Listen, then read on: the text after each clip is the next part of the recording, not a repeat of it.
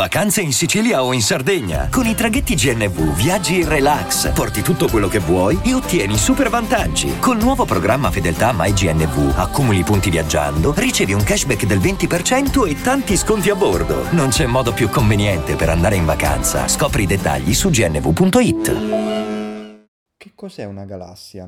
Quali sono le principali tipologie? E com'è fatta la nostra, ovvero la Via Lattea? Ciao a tutti e benvenuti all'episodio 117 di Pillole di Scienza. Come sempre, prima di iniziare vi invito a seguirmi e a premere sulla campanella per restare aggiornati sugli ultimi episodi in uscita. Inoltre, come sapete, sono anche sui social, Facebook, Instagram e TikTok. Là potrete trovare approfondimenti e informazioni sugli episodi a calendario. Bene, direi di partire. Innanzitutto, le galassie sono enormi sistemi che contengono stelle, gas, polvere cosmica, materia oscura, ma anche pianeti, relativi satelliti e oggetti più piccoli come asteroidi e comete, ma non solo. La maggior parte infatti sembra possedere al suo centro dei buchi neri supermassicci. L'episodio dal titolo Buchi neri cosa sono davvero approfondisce questo affascinante tema. Detto questo, vi sottopongo subito una riflessione. Molto spesso si confondono due termini, interstellare e intergalattico. Si riferiscono entrambi a distanze enormi, però stiamo parlando di due cose ben diverse. A tal proposito, avete presente l'oggetto Oumuamua, un asteroide scoperto nel 2017 a forma di sigaro che è stato oggetto di varie speculazioni. Eh, Avi Loeb, direttore del Dipartimento di Astronomia di Harvard, Viste le caratteristiche di questo oggetto, la sua velocità e la sua orbita, si era addirittura convinto che le sue origini non fossero naturali. Al di là di questo, per quanto ne sappiamo, Oumuamua è un oggetto interstellare, quindi è sempre stato dentro la nostra Via Lattea e sta vagando per vari sistemi stellari, ma non proviene da un'altra galassia, quindi non si tratta di un oggetto intergalattico. In quest'ultimo caso le distanze coperte da questo oggetto sarebbero molto, ma molto più grandi. Per rendere l'idea, ad occhio nudo possiamo vedere nel cielo notturno soltanto stelle appartenenti alla nostra galassia. Con telescopi più o meno potenti possiamo apprezzare anche altre galassie invece, a partire dalla nostra vicina Andromeda, che citerò anche dopo in questo episodio. Veniamo ora al secondo argomento macro di questo episodio, Esistono più tipi di galassie? La risposta è sì. Se ne possono individuare tre categorie principali, le galassie ellittiche, quelle a spirale e quelle irregolari. Vediamole una dopo l'altra con le loro caratteristiche peculiari. Partiamo da quelle ellittiche. La forma è ben suggerita dal nome e si tratta della stessa delle orbite dei pianeti. Contengono una grande quantità di stelle vecchie soprattutto, e spesso non ci sono molte regioni di formazione stellare attiva. Un esempio di galassia di questo tipo si chiama M87. Sul concetto di regione di formazione stellare ci torno. Andando avanti con la nostra carrellata, passiamo alle galassie a spirale. Hanno bracci spiraliformi, appunto, che si estendono da un nucleo galattico. Contengono stelle di varietà, incluse le già citate regioni di formazione stellare attiva. Degli esempi la nostra Via Lattea e la nostra vicina anche, Andromeda. L'ultimo elemento della lista è ricoperto dalle galassie irregolari. Non seguono, come suggerisce il nome, una struttura definita e possono apparire disordinate. Possono contenere anche sia stelle giovani che vecchie. Un esempio di queste galassie è sicuramente la grande nube di Magellano. Vi invito in ogni caso a cercare su internet queste galassie che ho citato per vedere coi vostri occhi come sono formate. Detto questo, digressione. Una regione di formazione stellare attiva è un'area all'interno di una galassia in cui si verificano processi intensi di formazione stellare. Queste regioni sono caratterizzate dalla presenza di giovani stelle che si sono appunto appena formate o stanno ancora formandosi. Alcune delle caratteristiche principali di queste regioni sono le seguenti. Innanzitutto abbiamo la presenza di nebulose, ovvero nubi di gas e polvere interstellare. Questi oggetti forniscono il materiale necessario per la formazione di nuove stelle. Poi abbiamo dei cosiddetti cluster stellari, ovvero le stelle che si formano all'interno di queste regioni tendono ad aggregarsi in gruppi chiamati appunto cluster. Questi possono contenere da poche decine a migliaia di stelle giovani.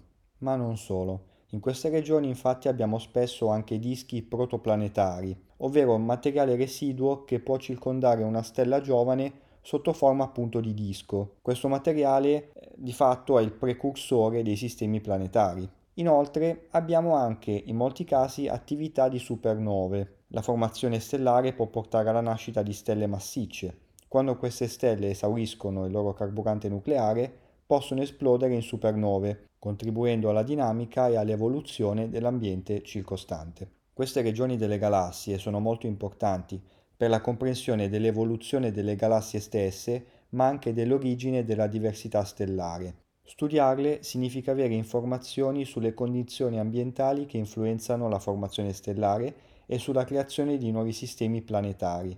Inoltre, la radiazione proveniente da queste stelle giovani può influenzare l'ambiente galattico circostante. Quindi si tratta davvero di una regione interessante per svariati motivi. Proseguendo il nostro viaggio sulle principali caratteristiche di questi oggetti, Dovete sapere, come accennato prima, che quasi tutte le galassie, compresa la nostra, la Via Lattea, sembrano ospitare al loro centro un buco nero supermassiccio. Questi oggetti sono enormi, con masse milioni o miliardi di volte quella del nostro Sole. Il buco nero supermassiccio è spesso responsabile della generazione di un nucleo galattico attivo, dove il materiale circostante viene accelerato e riscaldato prima di essere inghiottito dal buco nero stesso. Detto questo, l'ho già citata un po' di volte, diamo qualche informazione in più sulla nostra Via Lattea. Come vi dicevo si tratta di una galassia spirale. Il buco nero supermassiccio che contiene al suo centro si chiama Sagittarius A. I suoi bracci spiraliformi più famosi, per così dire, sono quello di Orione e quello di Perseo. A livello stellare ne contiene di varietà, inclusi sistemi stellari multipli e regioni di formazione stellare come la nebulosa di Orione. Dovete inoltre sapere che la Via Lattea è parte di un gruppo di galassie chiamato il gruppo locale, che include anche quella di Andromeda. Già, Andromeda. Dovete sapere che lei e la Via Lattea sono destinate a scontrarsi. Andromeda si sta avvicinando a noi a una velocità di circa 100 km al secondo. Però, per asserenarvi, la distanza attuale tra le due galassie è di circa 2,5 milioni di anni luce, quindi ne deve percorrere di spazio ancora. Infatti si stima che questo evento avverrà entro 5 miliardi di anni a partire da oggi. Un aspetto interessante è che sia la Via Lattea che Andromeda sono galassie a spirale, però il loro scontro porterà alla formazione di una nuova galassia ellittica. Questo processo è spesso chiamato fusione galattica. A proposito di questo scontro o collisione fantomatica è bene fare una precisazione. Le galassie sono oggetti enormi, ma lo spazio tra le stelle è così vasto che raramente ci saranno degli scontri effettivi tra oggetti delle due galassie. Invece si avrà una vera e propria fase di integrazione gravitazionale che altererà le strutture portando ad un'unica galassia ellittica, come vi dicevo prima. Quindi sostanzialmente la Via Lattea e Andromeda si mescoleranno. In ogni caso, seppur le collisioni saranno rare, l'attrazione gravitazionale cambierà comunque le orbite di stelle, pianeti e altri oggetti all'interno delle galassie. Questo processo contribuirà ovviamente alla formazione della nuova galassia con una forma differente. Un altro aspetto molto interessante riguarda i buchi neri supermassicci posti al centro di entrambe le galassie. Infatti abbiamo Sagittarius A per la nostra ed M31 per Andromeda. Anche loro sono destinati a fondersi formando un buco nero ancora più grande.